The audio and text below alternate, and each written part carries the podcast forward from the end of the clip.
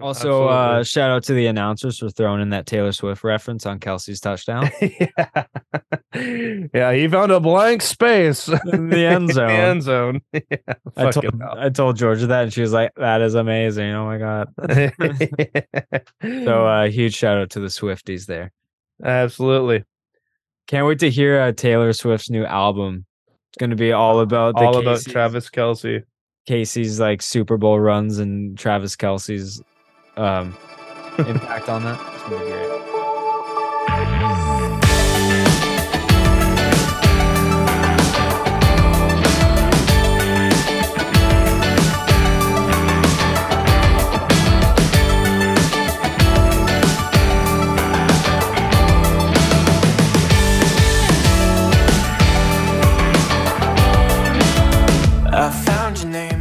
It is episode 187 of Left Side Heavy, the podcast.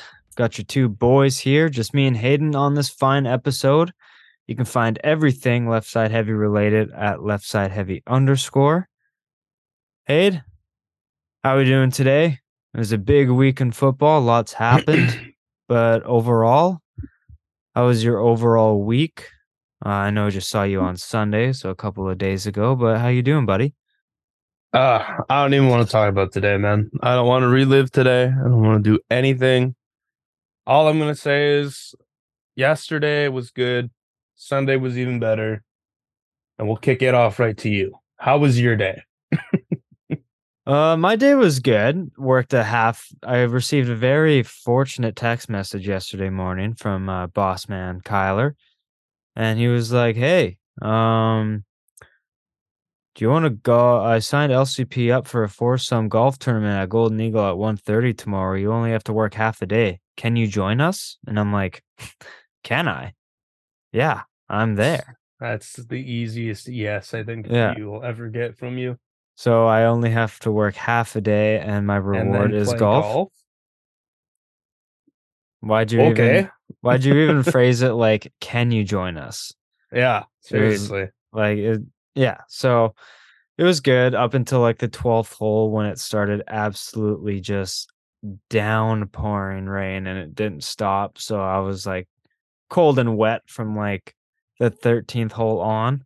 So that part kind of sucked, but overall, as a scramble group, um, four of us not amazing at golf. Shot three under, lots of birdie chances there, but we saved a lot of pars. So we uh came up clutch when we needed to, but kind of blew chances when we should have capitalized on some birdie chances. But can't ask for everything in this world. But overall, the week was pretty decent. We had a good day on Sunday watching football. Uh, golfed yesterday as well. We're recording on Tuesday. Golfed on Monday as well. Much nicer day yesterday. Shot a 93. Could have been better, but hey, is what it is. It's always good to get out there. But yeah, overall, pretty good week. But I am gassed.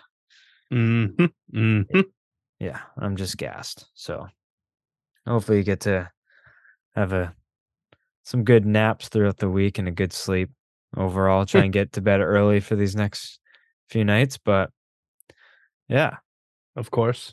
of course, of course. But um we got a lot to talk about today uh this episode. So I feel like we should just kind of get it started. Uh but I got a little question of the week here for you. hmm Um, what is a movie that no matter how many times you watch it, you get a little like choked up or maybe a little teary eye watching it? If you if any movie does come to mind for you, I feel like there are movies, no matter how manly you try to be, it always seems to get you in the feels no matter what. But um do you have any movies like that, Hayed, that come to mind? There's a real spectacle of a movie where you just got to tear up because of the guy who he is. That's Cloudy with a Chance of Meatballs.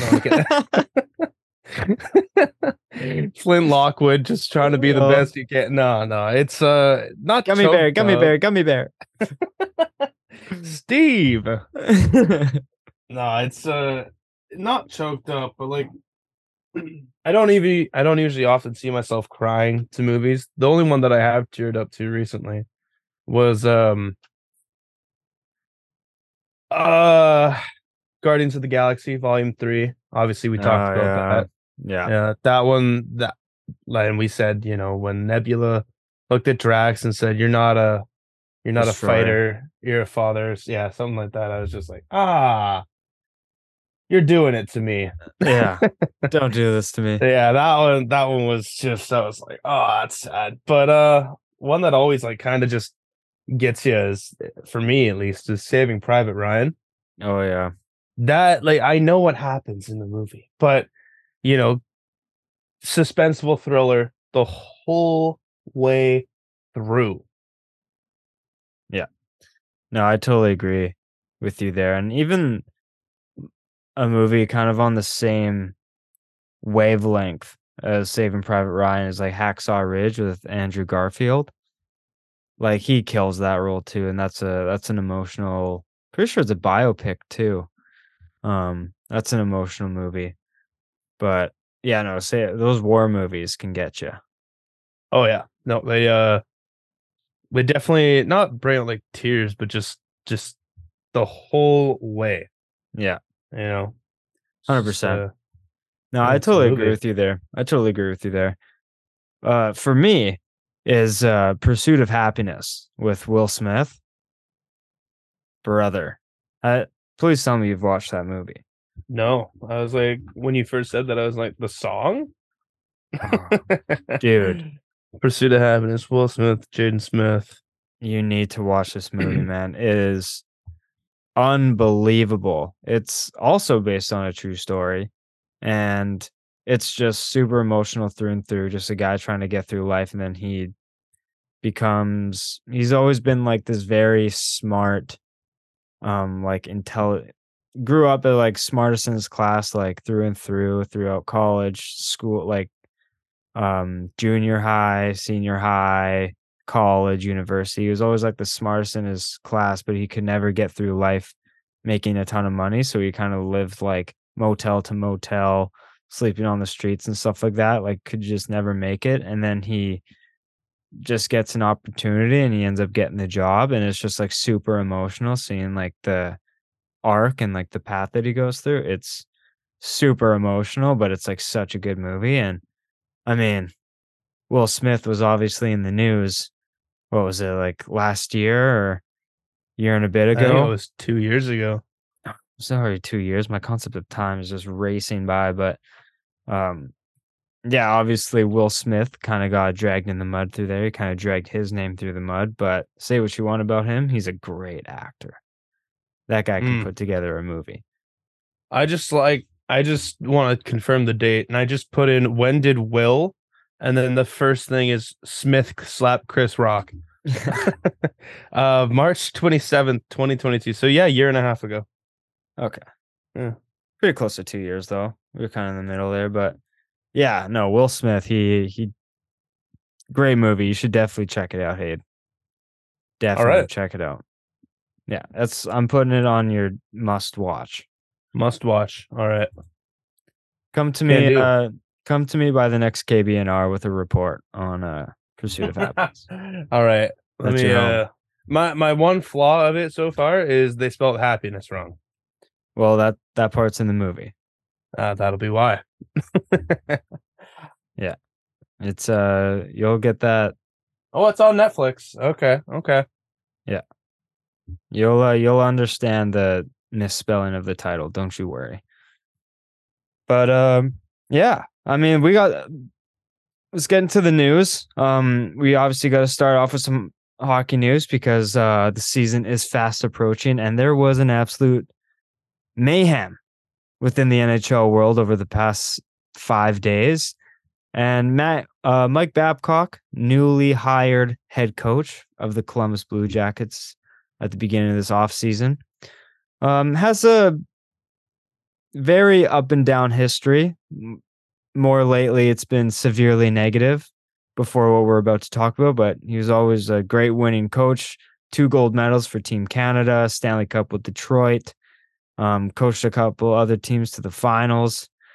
Fired from Toronto because of some behind the scenes uh, happenings that the NHLPA and everything else, like the Toronto team in general, didn't agree with. So he was let go after a few years there.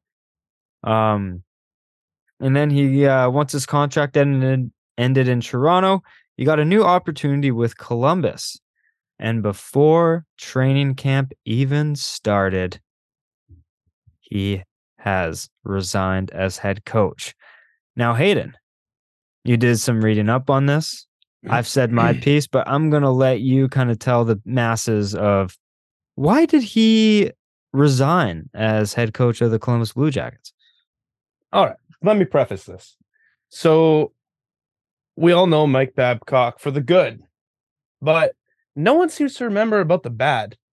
And uh, upon reading up to this, obviously not being the hockey guy like you are, Jeff, I found some pretty disturbing things. Three, three really disturbing things. Uh, he got Mitch Marner to rank his teammates on the hardest work ethic from best to worst and then showed it to everyone. Yep.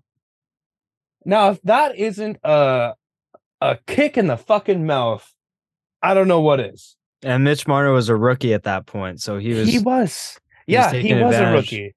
So Yeah. it was just a total like invasion of uh, not even privacy with that one, but trust. just like, like how do a you trust a guy for doing that? like that's just a power trip and taking advantage of like the vulnerability of a rookie. Like, Absolutely. What what's a rookie supposed to do? Stand up to like a highly like um decorated head coach in the league? Like what's he supposed to do there? Obviously he's gonna kind of abide by what he's asking for, but it's severely unfair and like just traumatizing to a rookie. Like what the fuck is he supposed to do? And that's when I preface like he got fired from Toronto because Yeah. of behind the scenes issues. That was behind the, the scenes. reason that why. was the yeah exactly and then benching mike Modano, a healthy scratch and it would have been his 1500th game last game of the season meaningless game and he said no it's like well what does that even what does that even do Yeah. what are you doing? and after Nick Lidstrom was furious and got in a whole like fight and was almost apart apparently reports said ready to just go toe to toe with Babcock, which hell of a man Nick Lidstrom is. oh yeah, all time great. Obviously remember him. You know, he's one of the best defensemen I've ever remembered like in hockey, you know, growing up with whatever. He's like top six all time players in general. It's just he's easily just was a great yeah great working uh person and then um oh fuck i can't remember the the guy's name Chris Chelios. no well yeah chris chelios too but there was a guy on that 2008 2009 red wings roster Oh, Johan Franzen. yes johan Yeah. franzen basically made him his whipping boy Yep. for no fucking reason. And I can guarantee you, I watched highlights of that season, and it was like I saw Johan Franzen score some pretty big fucking goals. Yeah, he was in. He's a huge piece of those Red Wings teams. piece to the Red Wings and that season. So all of this, I'm not surprised. I'm not surprised, but I am absolutely blown away with what news has come to light as Mike Babcock uh, reports coming from players within the organization to the Spit and Chicklets podcast coming out and saying that, yeah, he's making people put up their phones, airdropping, Bluetooth, whatever, onto a screen and then looking at it with multiple people. Yeah. And just going through someone's phone. Like that is just a total invasion of privacy. And I, pardon my take actually said this too, but it's like they originally came out and said, oh no, they were going through the phone for like family stuff and shit like that, where it's like, all right, that's a lie. And you've already admitted that you're going through someone's phone. You're you're fucked. And then how many reporters are saying like, "Oh no, Babcock would never do this," yada yada yada, and then just total egg on their face. A lot of people within the Blue Jackets and around the NHL have lost their credibility for just terrible journalism, Yeah. and rightfully so because this this is just terrible. Yeah, and there were um players on the Toronto teams that he was coaching that also said that he did that on those teams as well, that he would look through and demand to see photos on their phone to see what kind of person they are. But it's like like Mike Commodore, he's a former NHLer. He made some really good points and he's an open Babcock hater. Like he despises that guy. And he said he made a good point. He was like, what if someone was like hiding their sexuality and like hasn't hadn't come out yet and he had photos of like him and his boyfriend or something like that or some private information that he wasn't ready to share yet and he was just going through and seeing all of that like Mhm. that's just uh your photo album uh, there are some spaces on your phone that are supposed to be like confidential and like completely like a safe place and like photo albums are the popular place for that and to just demand not even like give them a chance to say no to give me your phone like that's just incredibly fucked up and has no place in this and you brought up like how Boone Jenner on Columbus and Johnny Gaudreau said that they um did it for like family reasons and the way that it was operated with them or like conducted with them if it was like a very comfortable like um conversation and meeting and stuff like that. But like the theory is is that he did that to kind of save face. He did that with the veteran guys where he was conducting two different things where he was demanding the young guys to give him the phone and just look through photos where with the vets like Boone Jenner and Johnny Gaudreau who would get most of the media attention he said do you want to share like family photos to kind of see like just to kind yeah, of like try to make how- it a little bit more personal. yeah. So he Yeah. he did that with them, but did something completely more vulgar and fucked up to the younger guys, so that it almost puts Boone Jenner and Johnny Gaudreau in a shitty situation because they don't know what's happening elsewhere. They just know what they did with Babcock. So it kind of puts them in a position where it looks like they're oh. like saving Babcock's face kind of thing. So it's just an incredibly like just gaslighting and psychotic way of handling a new team. And it's like just when you thought Babcock learned his lesson in Toronto, big fat no no. Like he did not change as a person one bit. He is he's done. Like he's not getting another chance in the league. Like that was your one chance to like redeem yourself and you completely screwed the pooch. Absolutely. Yeah, it's just it's incredibly fucked and um like with the whole like Chris Chelios thing too, like he was like his thousandth game or whatever, like he was ready to play that and Babcock wanted to bench him or something like that and the players demanded that he didn't the GM demanded that he didn't so he played him one shift and then benched Yeah. him the rest of the game Yeah, and, then uh, he even said like to the trainers, "Oh, start filling my water up with beer." yeah he started Yeah. drinking on the bench oh, I Yeah. mean, making making light of a terrible situation, but absolutely just fucked up, man. So fucked up. Yeah, and apparently uh, Chelios, this is like according to the Chicklets podcast that I listened to today.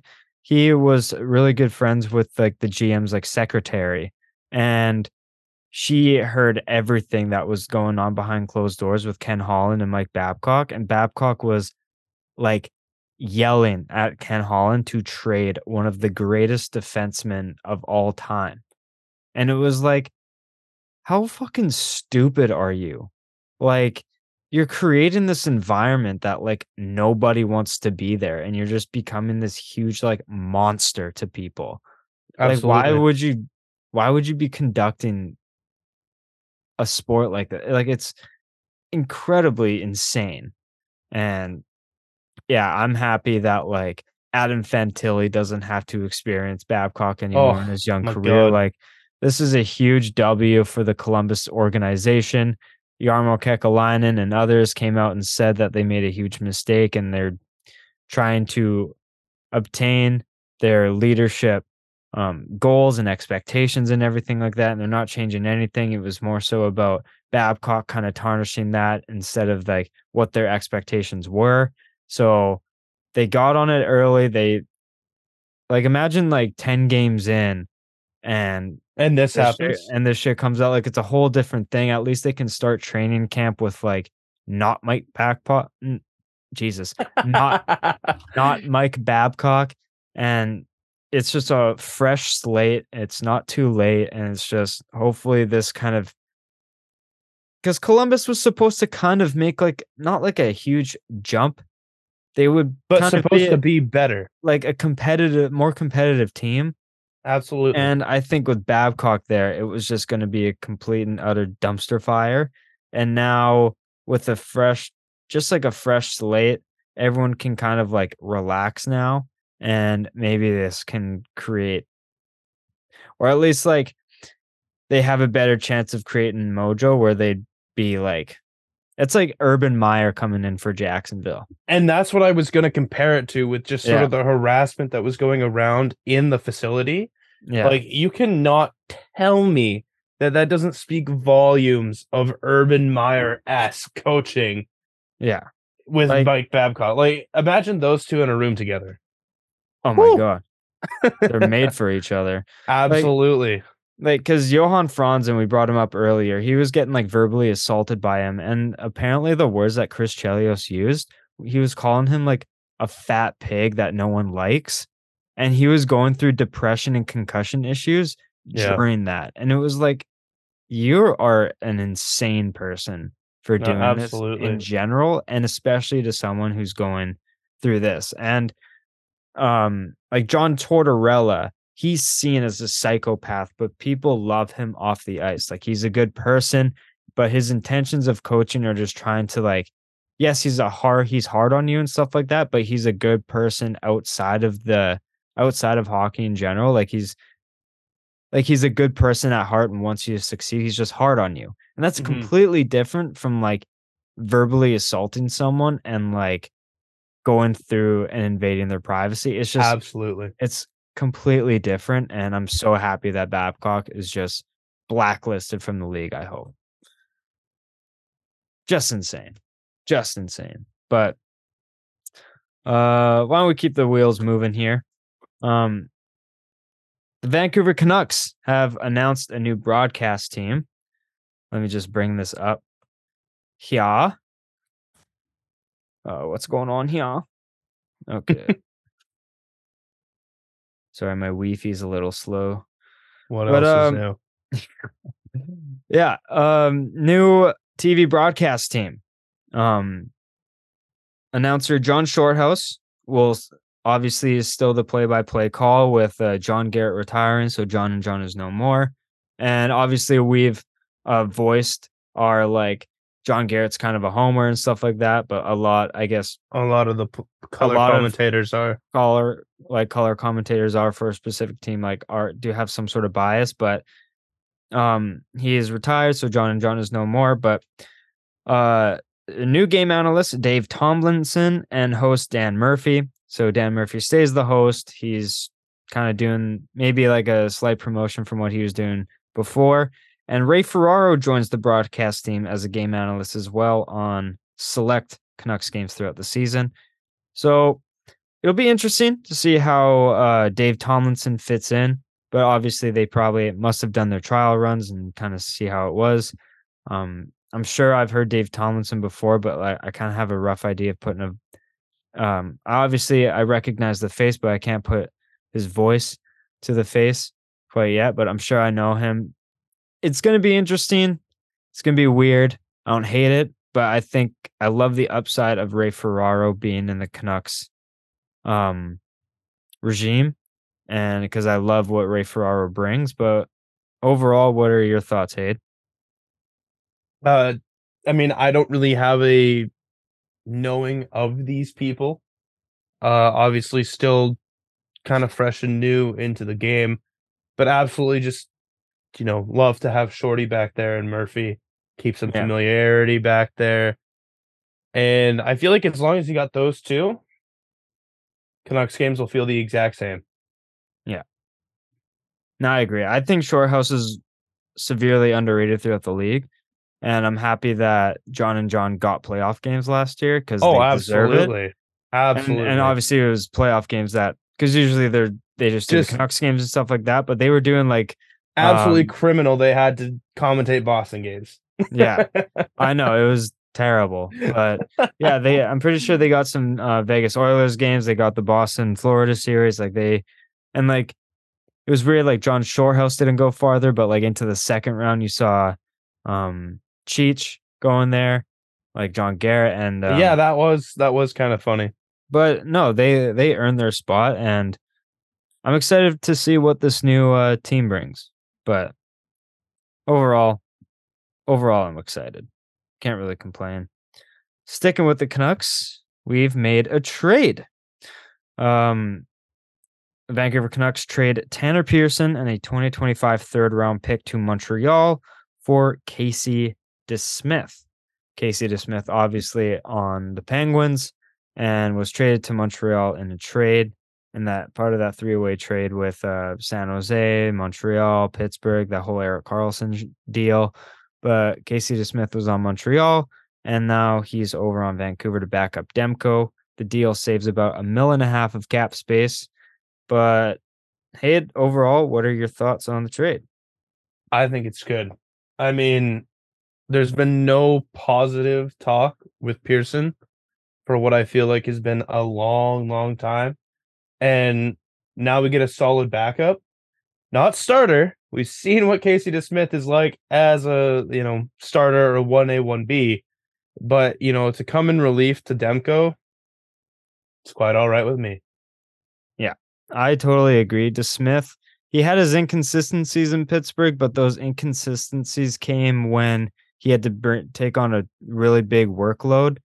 And Jarry and Demko, in terms of health, are pretty similar, but Jarry is more like reoccurring, whereas uh Demko is like when he's hurt, he's out for a few months at a time, where Jarry can be week to week every single week, but play two games a week. It's super weird with him.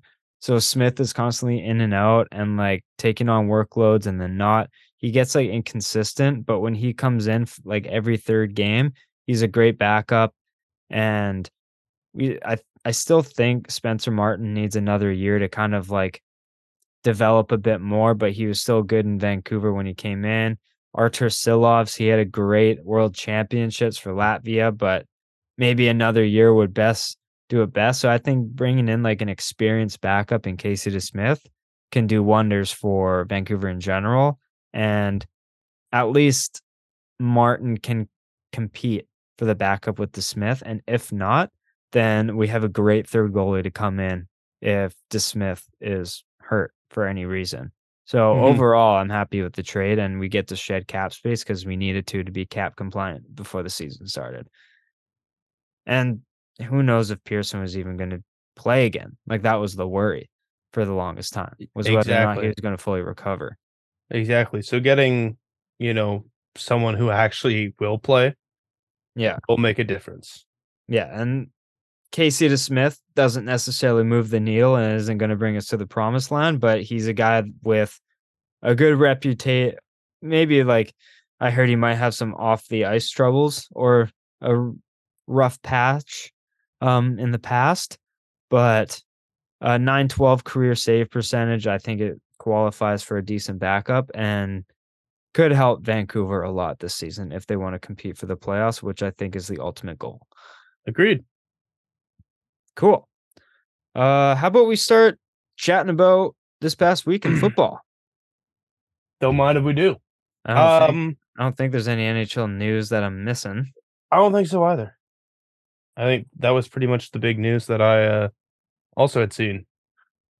Um, so I guess yeah, if we start with the NFL talk, or start with football talk, I should say. because I want to give a quick shout out. We haven't really continued the BC Lions type talk.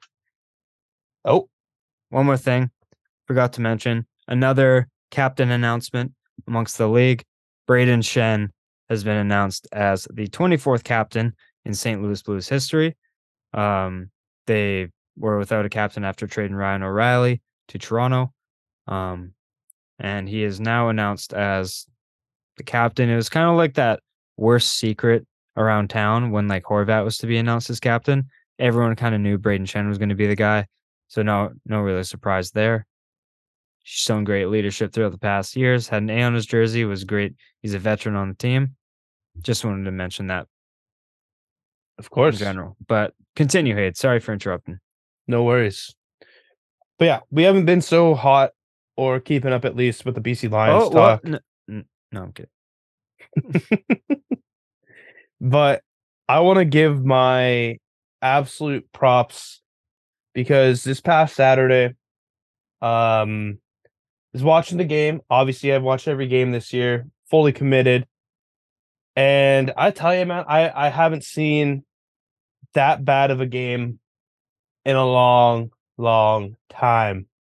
Uh, a team that you should clearly beat, and you're looking like absolute dumpster fire garbage, especially with Winnipeg losing just hours before. You're in a tight race for the West, and every game matters right now. Yeah. So having a home playoff game is essential, but having a bye is even more essential. Yeah, hundred percent. And when Winnipeg lost to Hamilton, I if it were me, it, I would have it would have lit a fire right under my ass. And from what it looked like, it looked like nothing had happened to BC. Just shit. And so by the fourth quarter, I'm playing Diablo with Shaden and my mom. Naturally. And I have it up on my second screen right here. Yeah. And I'm looking over here and it's like, oh my god, this is just trash. Yeah. Absolute trash. And I turn it off. Okay. After Surely Vernon nothing- Adams. after Surely Vernon nothing will happen. No, of course. Vernon Adams just threw his fourth pick. We're down 17. Nothing's gonna happen. and I couldn't have been more fucking wrong. Because after I turned it off, um, what happened? The Red Blacks go two and out. Vernon Adams leads down a touchdown drive. All right. Ottawa gets the ball back. Ottawa's driving. They're in field goal range. Oh, they miss a kick. Oh, we happen to return at 120 yards for a score. What the fuck? Yeah. All right, all right. Now BC's fully back in. A, a quick two and out, and this game's interesting. Oh well, what do you know? A quick two and out. This game is hella interesting now. So what happened? Well, we drove down the field, and Vernon Adams threw probably one of his nicest passes of the season. Great catch by Lucky Whitehead. Such a nice catch. And now BC's up 41 to 37. Ottawa has the ball back. They don't know what to do. They just got absolutely mentally destroyed. And the final play of the game is a sack. It couldn't have been more storybook ending if you had written it on a script. Yeah, because writers went crazy. Yeah. they totally did. Yeah. 100%. But that Lucky Whitehead touchdown happened with like what, 20 seconds left? too? 20 seconds. So Ottawa's just like, oh my God. Like, this comeback like truly like happened at the worst possible time for us because we're we have no time left to drive like 80 yards like No. we have nothing no time Nothing. So And that's the worst part about the CFL. And I always fucking forget. If I was at the game, I'm not making the same mistake I did years ago when I went with Donald and my dad, and my dad made us leave with three minutes to go, and we scored two touchdowns and a two point conversion to win the game. i think i was with you i think i was No, with you You weren't. It was me, Donald, and my dad. I remember it was like a for Donald's first time. what other game were we at when we were on the sky train and your dad was like oh my god we won Dude, he's he's the most fucking as soon as it's going bad, it's going worse. He'll leave. He wants to beat the traffic. I get it. But at the same time, represent the home team. If you're winning, okay. Sounds good. You're up by two and a half scores. All right, I'll I'll leave it at that. But no, Donald and I did not want to leave that game. And I, I shouldn't have turned the goddamn TV or screen off. But you know what? I feel like if I had did not do that, we wouldn't have won. So it's all thanks to me. Uh Yeah. Lions won. You're you guys are welcome. Uh no, but it this just makes the game that Shade and I are going to, which by the way, definitely come along. October 6th, I want to say it is. It's against Winnipeg, and that game could literally be for first place. Ooh. Like it could be a big, big game. So that's exciting. Uh win meatball. win or loss, I don't care. But I digress. Let's move into the NFL. Week Nope. numero dos. And we started off with Big Kirko doing everything he fucking can to win, and just the Vikings team won't help him, man. He's on pace to throw for over 6,000 yards, 40 touchdowns, seven picks, and go 0 and 17. 51 touchdowns, I think. 51 touchdowns. Like he is playing out of his mind. He is like, yeah, the last the last touchdown was definitely in prevent defense, but he he other than a fumble, he is playing some of the best football I've ever seen. If Alexander Mattison, uh quick note on that too, people who are just absolutely being super racist towards Oh, uh, God, an that- actual person, That was disgusting. actually you are a piece of shit. Yeah. Like it's football. This guy's a human. You can you can bash him about fantasy and say how bad he was for your team. NFL players don't give a shit.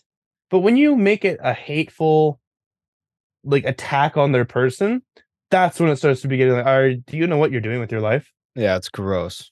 So if the Vikings could help Kirk Cousins, Jeff, would the Vikings be two and oh instead of 0 and 2?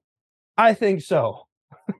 Yeah, like 64 for 88 in two games.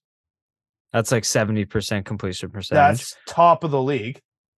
almost has a th- like I know he doesn't almost have a thousand yards, but like he has a thousand he almost has a thousand yards in like two games. Like he has 708 yards. Like that's just absurd for like That's 354 passing yards a game. like that's just absurd. Six touchdowns a pick, 114 QBR. Like this guy's just playing out of this world right now. And that's kind of what I was worried about with Minnesota coming into this year because of all their one score victories last year. And it was just like, you're not going to get that luck no matter how well Kirk plays because you got to get some lucky breaks in those 11 one score wins. And they just might not happen the same year. And I think it's kind of proven to be that same point this year. Mm-hmm. And it's, They're regressing to the norm, which is not what you want to do. yeah, but like, it's nothing against Kirk. Like, Kirk's playing out of his freaking mind right now. Uh, absolutely. And Justin Jefferson as well, playing out of his mind, absolutely burnt Darius Slay. Yeah. Uh, Darius Slay, obviously one of the best, put up a great game against him last year, but Jetta's got the best of him this year. And I mean, uh, what a surprise. Another year you got older in your career. Another year he basically is in his prime. I don't expect anything less. But I mean, if the Vikings held them to one less score, or if Addison or Mattison, you know, doesn't fumble, then this game could have been a lot more interesting of a Thursday night game. Yeah. 100%. And also with Philly, you see what happens when you hand it off to the guy you just traded for. DeAndre Swift had a fucking monster game. Monster game. Absolutely. 175 yards rushing and a couple tuts. Oh, one Start him in fantasy yeah. ASAP. No, he had an absolute monster of a game. And bringing it back to Justin Jefferson, I think um second youngest or youngest receiver to hit 5,000 yards. Youngest receiver. 24 years old and he already has 5,000 career receiving yards like that. Doesn't Absolutely. really- That doesn't really make so sense to me. Glad I was so wrong about him. Yeah, that just You doesn't really compute in my brain to be. It's no, No. it's not normal. It's absurd. It And is. He's just he might be the greatest receiver of all time. He just needs to get out of uh, Minnesota. Some win a Super- hardware, yeah, and he could he could be the greatest. Yeah. definitely. Um, but other than that, we move on uh to another. Also, uh, that was uh, Philly 34, Vikings 28. We should just like preface that. Preface Sounds score. good. All right, we'll do that first then. Uh, Baltimore 27, Cincinnati 24. Uh, a game I did not have going like this. I think the Bengals are in trouble until we see a Joe Burrow game. He is Yeah. obviously my MVP pick, which does not look good for my $5 bet because He, uh, he needs to get going, but he's looking like the MVP, you know, Yeah. the, the Nickelodeon most valuable player because Yeah. this is just god awful, man. The defense looks not good. Ja'Marr Chase can't get it going. At least Tee Higgins showed up this week.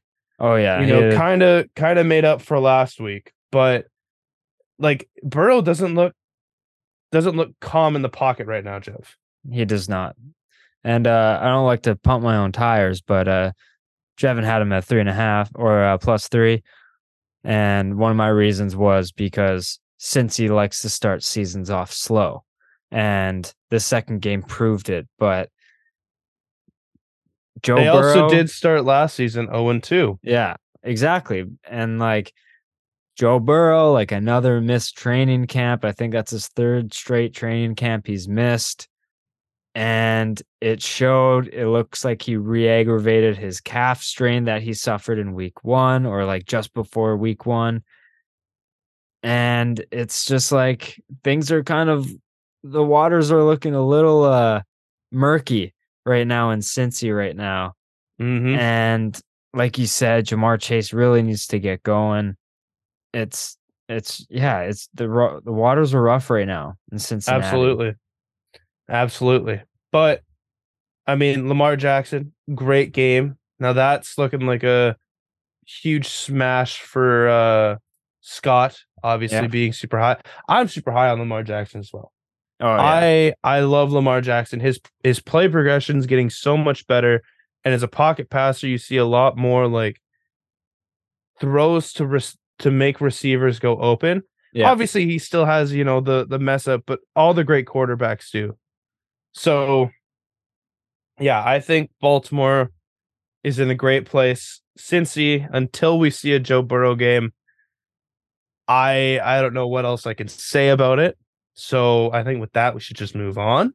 Yeah, I just want to say like it's just so nice to see Lamar have confident receivers and like even just the oh, rookie yeah. like Zay Flowers. Like y- Zay Flowers is kind of what Rashod Bateman was projected to be, like that go-to guy, even as a mm-hmm. rookie. And Rashod mm-hmm. Bateman injuries have kind of gotten in his way and he hasn't been able to pan out the way he was drafted to be. But obviously still a young guy and can pull anything together at any point. But Zay Flowers has just popped off so quick into his rookie career and has already solidified himself as like a top target for Lamar Jackson. And I just know Lamar is cheesing right now that he has someone he can go to. And then I know he kind of suffered an injury, but even having like a veteran in Odell, the skill of catching never really goes away. It's just the art of getting open and like having the speed to do so. But if you always have Odell as like a wide receiver three, I don't think Lamar's complaining about that at all, especially if Mark Andrews is healthy. And with Zay Flowers, that guy's just so shifty. And I just, it's so nice to see Lamar have weapons to throw to now. And he can kind of fully like flourish as a passer and not have to rely on his running so much. Absolutely. I just kind of wanted to throw that point in there. No, good point. Good point. Um, next game, uh, my game of the week, called it.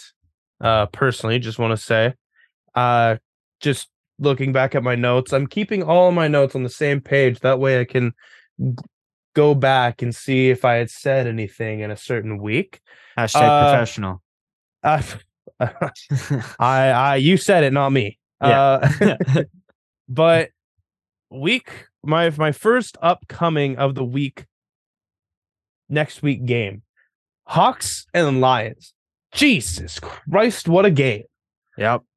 Uh how many points scored it was 37 to 31 for the seahawks but oh my god there was not a lot wrong with this game No. not a lot of penalties great quarterback play against two young and pretty good defenses Jared Goff played amazingly through his first pick and almost 400 attempts.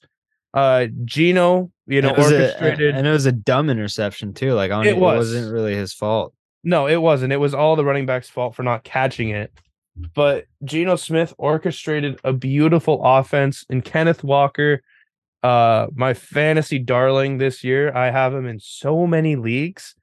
I think I have him like three of the five of my leagues that I'm in. Mm. Just absolutely love the guy. Uh, great nickname by the way, K9. Oh, yeah, that's that's nice. but no, it's uh easily, easily, in my opinion, game of the week. You send it to overtime, and you know, I even called it. I said, Jeff, whoever gets this ball first is gonna is gonna win. Yeah, and It, it with, doesn't uh, matter. and with the and with the Seahawks plus four and a half bet, I was praying that the Seahawks got the ball first, and they did. and they did. Questionable holding call on Aidan Hutchinson. Yeah, questionable He- indeed. He did get held, and it should have been called, but I'm happy it didn't because Lockett scored a touchdown on that play and won me my bet. But Mhm. technically, I didn't win the bet because Green Bay sold. But we'll get to that later. we'll get to But- that later. Yeah. but no, yeah, like just both teams constructed a really good game plan and not a lot of defense against two really good defensive teams, which is weird. Definitely uh not expected. Uh unfortunately, David Montgomery goes down with an injury. Uh see this as a potential uptick for Jahmyr Gibbs, but Mhm. also not because who do they have at third string slash second string or 2A, 2B?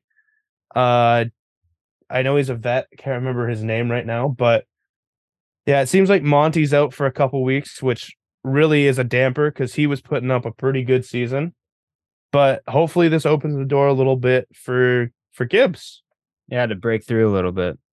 Exactly. Uh any more on this game, Jeff?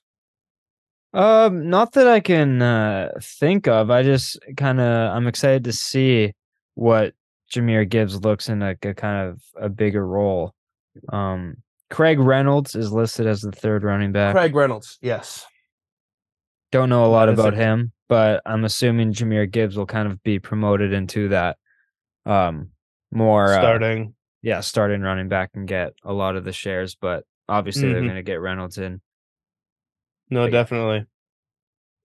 Uh now moving on. Indianapolis 31, Houston 21.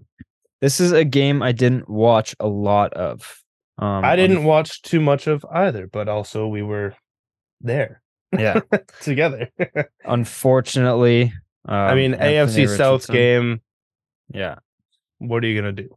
yeah. But yeah, Yeah. since since it's your guy, you take control of the first little bit here.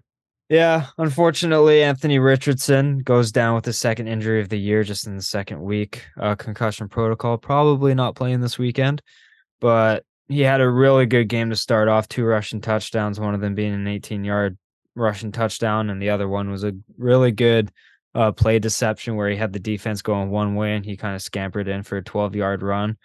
Um, it was 15, it was a because he had an 18 and a 15. 18 and a 15, yes. Yeah, I knew it was around there, but no, it was a very good uh, play action. Had the defense going the other way, and it was basically he had two blockers in front of him against one defender, and he get, he just got to he could basically army crawl in there from the line of scrimmage, and he would have got a touchdown. So, um, but just I didn't see the play that got him hurt, but I'm it was sure the second yeah. touchdown. yeah, Yeah. I I remember saying yeah, I remember hearing that he got um he got hit at the goal line maybe like and I think the helmet to helmet Well, it was Um, really dumb because he should have just kept running. If he had kept running, he easily would have beat the defender at the edge and not gotten hit. Yeah. But he took it on, fell back. Refs or uh, yeah, the upfield refs saw something and they're like, "Get this guy checked."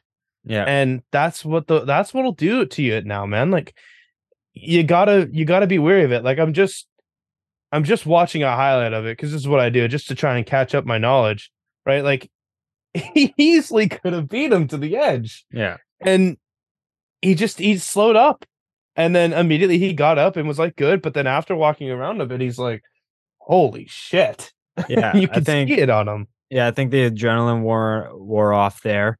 And I think with more years, more seasons under his belt, he'll um he'll get to the point in awareness and like intelligence and mm-hmm.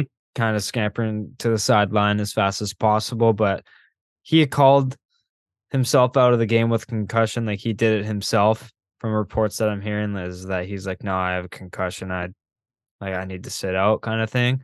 Mm-hmm. So I guess kind of a lot of players are stubborn when it comes to that, and the CTE gets worse. So if you're able to have the awareness of calling it yourself, I think that's kind of a smart move. You're still a young guy on a team that's not going to really win. Save your Mhm. body, save Mhm. yourself. But yeah, it's um my fantasy team is kind of hurting right now. Yeah, so you should also let people know who you're starting in fantasy this week, specifically on the one team that you had Aaron Rodgers and Anthony Richardson on. So for the folks listening, don't start Matthew Stafford because that's who I'm starting. So Matthew, if you're listening, definitely listening. I'm sorry, man, because you got something coming your way that I just can't really predict, but something is coming. And you know what the worst fucking part is? He plays on Monday night, which we'll also get into when we talk about the Monday night game. But I actually might take out Matthew Stafford and put in Desmond Ridder just because. I yeah, I'd like I could I can just picture like Matthew Stafford elbow injury. Like Yeah. that's just like speaking to me somehow, and he's gonna get pulled in like the second quarter, or like a hand injury where like the follow through hits a helmet and he like breaks his hand. One of those weird injuries. If it does, it'll be so fucking not funny, but it'll be just the irony. It's just like what else can I do? But Yeah. Uh, Yeah. But Nico Collins and Zack Moss both had great games. Um, and you know what? Gardner Minshew showed out. just a solid backup. He's just like he's one of those quarterbacks where you can't really take on a starting job, but when he comes in for a quarterback, he's dialed in. Hey, Nick Foles, like you said last week, man. Yeah, he's Nick Uh, Foles, man. Next game, uh, Tampa continues to show out. Yes, it was against the Chicago Bears, Nice. that was good. but uh, Mike Evans still that guy, at least against everyone who isn't Marshon Lattimore, because he went off. He had more receiving yards than the whole Bears wide receiver room. So no one could guard him. Yeah, no one could can't- stop him. Yeah. And if it wasn't for Mike Evans, Tampa doesn't win this game at all. Oh, yeah. Mike Evans has always like when my first year in fantasy, I was told to draft Mike Evans because he's just a really good wide receiver, and that was seven years ago. Like that was like a while ago, and, and, he's Mike still Evans that can- guy. he continues to produce and i don't think knock on wood that that thousand yard receiving season uh, streak is ending anytime soon if he keeps playing No. like this Absolutely not. He might be on. I think he's on pace for his most receiving yards ever right now And in a season. Let's just hope it stays that way because i got him at a steal Absolutely. Like the fact that people were taking Chris Godwin before Mike Evans, uh, kind of bonkers to me because it's like, a Mike Evans is the number one and still will be. I think the only reason Godwin got hype was because Mike Evans was the one.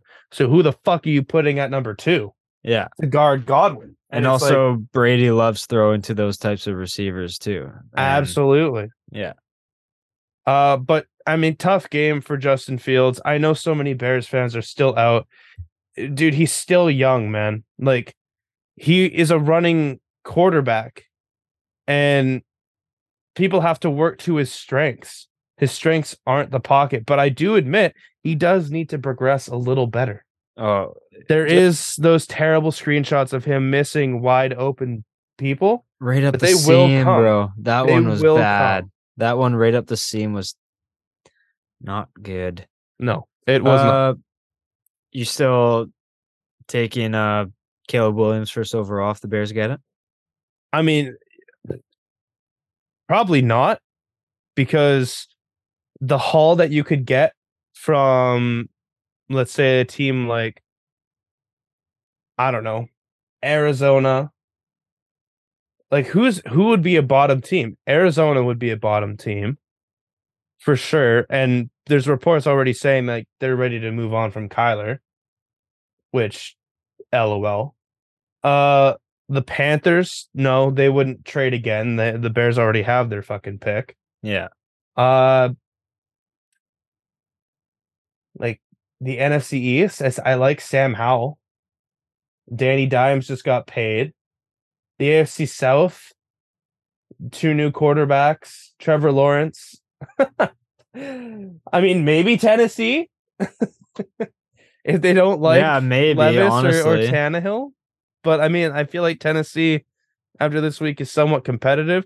You know what? Like, think about a couple teams, write them down. Let's let's hear out the situation after. But I if I was Chicago, I wouldn't take Caleb Williams because you're just gonna ruin him.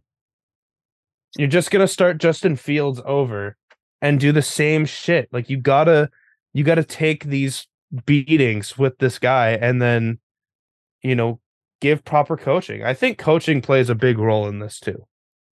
Yeah, that's fair. I want to believe in Fields, but he's kind of not as harsh as Zach Wilson because he's shown a lot more, especially with his legs and Absolutely. stuff. But just as like a pocket passing quarterback, I feel like you have your guy in DJ Moore, and I just think there's enough weapons there to kind of show a bit more than what he's shown, and it's a little worrisome. Whereas I think Caleb Williams, his projection is much better. And I think I would probably take Caleb Williams if I had the chance, just because I think his ceiling is way higher than Fields ever will be. Because I like Caleb Williams as a passer and he can still rush to an extent. Mhm. And so I'm still going to take him. And when you, you're probably going to have a high pick with Carolina, where you can potentially, who knows, take like Marvin Harrison Jr., who might be one of the generational talent wide receiver, or you can take someone at edge or like a defensive lineman Yeah, absolutely. really solidify that. But I think Caleb Williams might be a regret at passing on, whereas Fields was like what tenth overall pick, where like yeah, I think you can maybe ship him off for like a second and a third or something. And Yeah, very well could. Yeah. Very well could. Uh also just rewatching. The line needs to be better, man. yeah, maybe Like- that's where your second pick can go is uh Oh, just an absolute stud of an offensive lineman would help tremendously. Yeah. Um another game that I thought might have been, you know, game of the week, uh rematch from the playoffs last year. Uh the Chiefs 17 and the Jaguars 9. my what the f- Honestly, my what the fuck game of the week is what the fuck was that? honestly, Jeff, we should have seen this coming, man. Like what year what what what month of the year is it right now? September? Um one Yeah. sec, let me check. Yeah, September. Uh, all right, all right. What is one of the hottest places in all of America right now? um Florida. Yeah, exactly. And Jacksonville, prominently known for not having the best overhead coverage.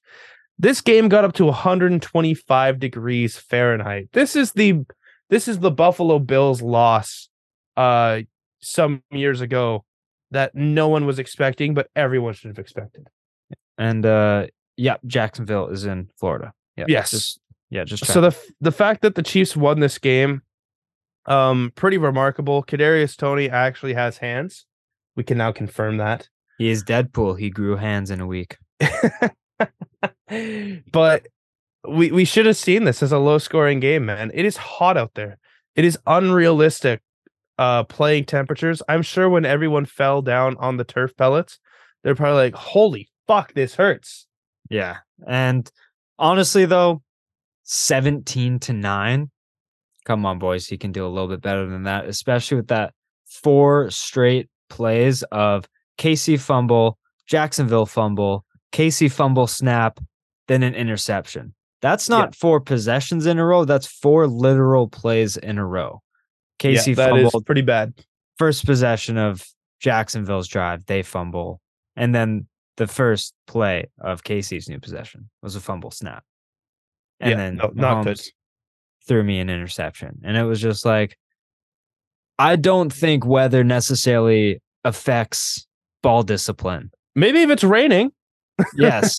but like heat, I think like you boys just need to be better. Like I just think it was a just a bad game. Like obviously I I've never played football and you can speak to this way more, but like I obviously can't imagine playing football in what did you say? 120? 125.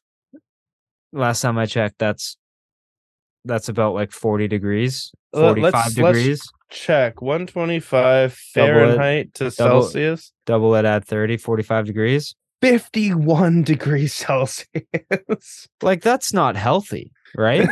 Surely. No. Surely no, not. not at all. So obviously, yes, like your mental awareness and fatigue and just knowing what your first name is goes out the window in that type of temperature. But I still think that there was some plays where had you just managed the ball better, the score could have been over 37 and a half combined, where it was just barely cracked 28.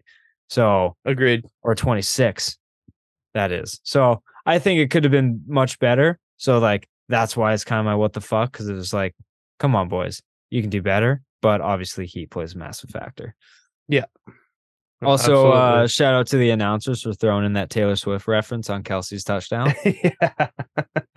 yeah, he found a blank space In the end in zone. the end zone. yeah, I told, hell. I told georgia that and she was like that is amazing oh my god so uh huge shout out to the swifties there absolutely can't wait to hear uh, taylor swift's new album it's going to be all about the all about Travis Kelce.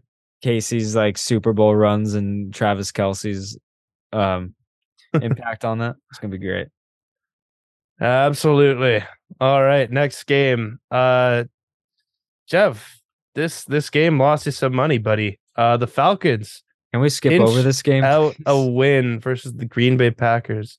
Uh shout out Corey. Um what a surprise. Your your team fucked me again. Uh fuck the Packers, man. Jesus Christ. Like what? What just because you guys lose Aaron Rodgers, your your whole offense just becomes super stagnant? Why the fuck was it just we're up 12. Let's run the ball. Let's not do anything. And then Jordan Love being the drunkest player who's not actually drunk oh and forgetting what snap count he is, but everyone else doesn't.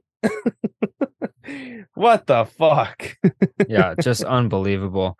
And if I stayed with the parlay that I bet, like posted on Instagram, like Bills minus 13 and a half, smashed it. Me and you both. Mm-hmm. um Seahawks plus three or plus four and a half, Ravens plus three. Would have made some more money, but me and myself saw Being greedy. I was greedy and I saw Green Bay at plus two. And with I was like, I may as well just bet the money line. They covered the plus two. So fuck me.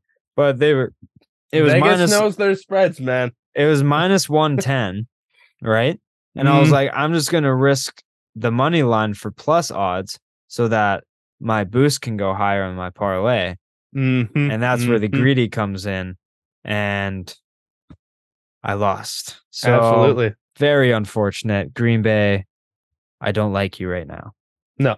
but I, uh, atlanta looks frisky atlanta looks frisky uh Ridder had a much better game Um, threw the ball downfield a lot more, which is The, to see. the Falcons actually have a receiver, yeah, uh, Drake London. Don't know if you know the name, but he caught a touchdown pass. yeah, heard of him. Had had 90 yards too. Uh, Bijan Robinson had uh 173 total yards, something like that.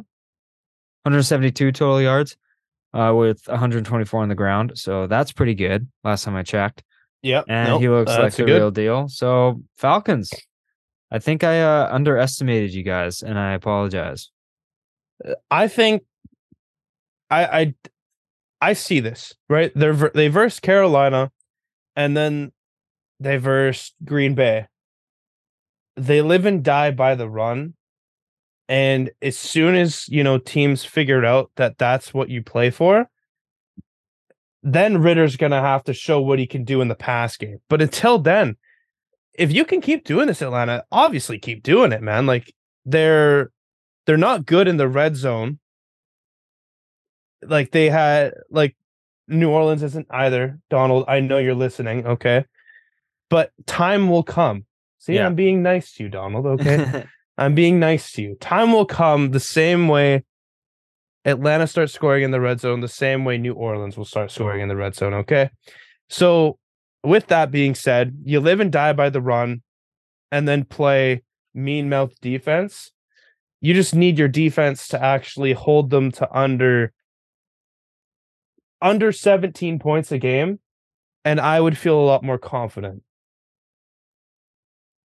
And this game you didn't, but you still pulled it out of your ass. yeah, Doesn't matter how you win, matters that you do win. exactly. They don't ask how, they ask how many. Exactly. But, but I'm anywho, sad. yeah, we're all very sad. Next game, we have the absolute molly whopping. Uh, the Bills just they rebounded. They rebounded hard and they rebounded nice. So for a four touchdown win, good. I would say so. You know, 28 20, if you could bet a team minus 27 and a half and feel, you know, confident about that bet, uh by all means. Yeah, could it be me? But No, couldn't be me. I, I'm not that crazy, but I know some people are. But if there was any game to do it, it would have been this fucking game. Yeah. In Buffalo, home opener, going up against a shitty Raiders team. You're kind of worried at first because the Raiders' first drive got them seven points. But other than that, if you were a Buffalo Bills fan, uh this this was a this was a great day. James Cook happened. This was a huge, oh, huge coming out party for him. 123 yards on the ground. You gotta love to see it. the game script absolutely called for James Cook to cook.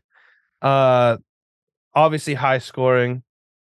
Uh will do that to you. Run the ball, get a couple of big runs, you know, after some short ones and that's what will happen. Yeah. But other than that, I mean, Diggs didn't get into the end zone. He didn't make any big plays, but Gabe Davis uh made some game. good plays. Dawson Knox, you know, still still there. I, I wouldn't be, you know, drafting fucking Kincaid as my number one tight end. I, you know, I'm I'm always worried about the guy in front of him because that's what they're gonna go with familiarity. But no, it was a it was it was great. You held Josh Jacobs to negative two rushes or That's- rushing yards That's the most carries. impressive thing. Absolutely. No, absolutely. But yeah, Buffalo. Yeah, Buffalo, huge get right game for them. Absolutely. Um the next game, uh the Titans and the Chargers. Your favorite game this week? yeah. Man. Oh my god, dude. Uh Hashtag Staley hot seat. yes. A hundred times yes. Brandon Staley, you are on the hot seat. Uh we were calling it last year because like I know Kellen Moore's the offensive coordinator, but Staley, you're the defensive coordinator basically. What the fuck? Did you not see what New Orleans did last week to not get Derrick Henry going? they played up. They Yeah. made Tannehill throw on you. And as soon as you gave Henry space, he was getting chunk play after chunk play. And then as soon as you crept up, oh, Treylon Burks, 80 yard pass. How are you doing? DeAndre Hopkins, eight. And again, you had to play with Herbert trying to win games.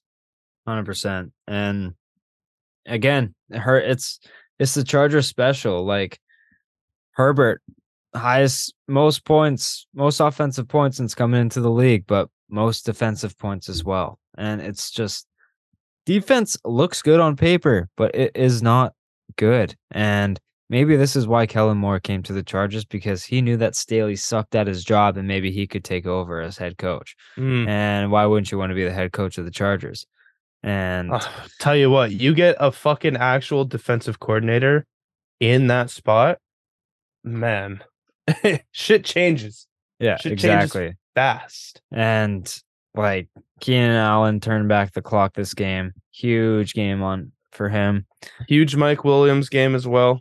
Yeah, and it's just but we always come back to the same point.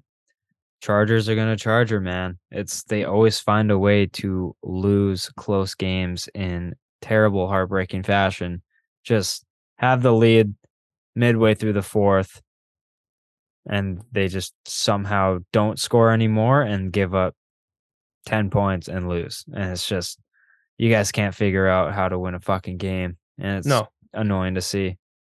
all this too without Austin Ekeler, like it just shows that Austin Ekeler makes your offense better, but you don't need him realistically. Like the offense can run through Herbert very well. Yeah. and Josh Kelley's still a good running back. He's yeah, he's a very serviceable running back. Just get a defense, man. Yeah. Super frustrating. Like learn something literally learn something from New Orleans if you want to be like them. Uh you can't win by outscoring people. Sean Payton tried to fucking do that. How many games did Drew Brees pass uh for over 400 yards in a season? Uh, like 5 times one season and lost all four of those games. You, Yeah. It's just it's not sustainable. You can't do it. Yeah, it's really not. But It's really not. uh into a game that was very much a better tester for the 49ers. Uh 49ers 30, Rams 23. This was a good game. It was. It was a really good back and forth game and LA I mean Nacua boy, that guy is a fucking legend. Puka Nacua, all time uh right up there with Rashid Shaheed for all time name team. Yeah. Uh absolute PPR beast. 25 But- receptions and 27 receptions in two games. Something but it's that. like you don't you uh, it shows San Fran like having all these weapons and excuse me Brock Purdy is why San Francisco is so dangerous. Yeah. They are like they are probably the most complete all-around team. And that's why I have them going to the Super Bowl is because it's hard to find a flaw with the 49ers I they have agree. a great they have a great running back, great offensive line, and great weapons. They don't have an all-star at quarterback, but he's pretty fucking damn good. And we've learned that you don't need an all-star quarterback in San Francisco to win with this team. You need a at all. guy who can just manage a game and not fuck up. And Jimmy Garoppolo had a lot of moments where he did screw up, but Brock Purdy has come in and shown that he doesn't make mistakes. He just gets puts the ball where he needs to and then throws a screen to Christian McCaffrey and he takes it 65 yards and then lets him take it. he doesn't Brock- do the big plays. He just distributes the ball to the big play guys. Exactly. And that's all you really need with this team. Like Kyle Shanahan has coached the San Fran team deep into the playoffs with unhealthy rosters, just hasn't been able to get over the hump. He schemes very well around defenses, and you put a any sort of weapon on his team and he can find a way to make them super productive. Whether it's Aiyuk's week, Deebo's week, Christian McCaffrey's week, which is basically every week. Every week. Yeah. And then you still have Kittle. That'll get you like 50 yards a game and then maybe break out for 120 a couple weeks. But it's just there's no real defending this team. It's really hard to find even on a bad day, they'll still probably put up like 27 points. And like that's really hard to do in this league. Absolutely. So yeah, that's why I had San Fran going deep. And the only thing that's gonna stop them is injuries. And hopefully that doesn't happen with them this year. Hopefully. Hopefully. But uh this next game, this is my what the fuck game. Uh the Giants. Huge comeback against the Cardinals after looking like uh the J your high school JV team going up against an NFL team.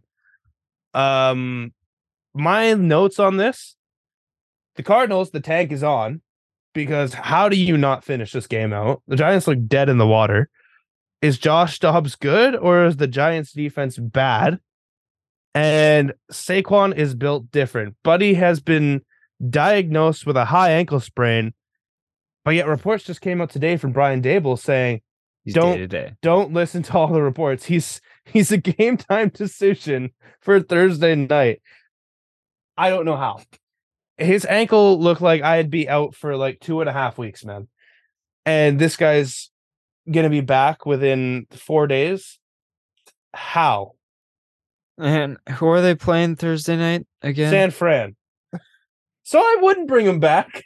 I don't find it worth it to bring him back. I would be I would take the longer week and rest him. mm-hmm.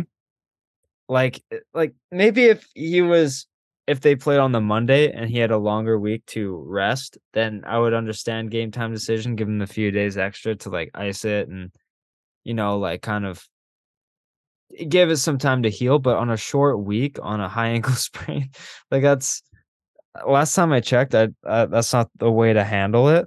But I mean, to each their own. And you ask how the Cardinals blew this game, it's because Jonathan Gannon went in at halftime and was like, hey, what the fuck are you guys doing? We want Caleb Williams lose. And they went out and lost. So I think that's what happened at halftime. Um, definitely was like, we're too good right now. We can't win. So they went out and we were like, no defense. And all right, we'll start losing. Yeah, and then let Danny Dimes take over. And he threw for a ton of yards after and scored 31, 31 points after going six quarters scoreless. So good for them. Looking like a beast. Yeah. Uh this next game, the Dallas Cowboys 30, the New York Jets 10. Zach Wilson has seen ghosts.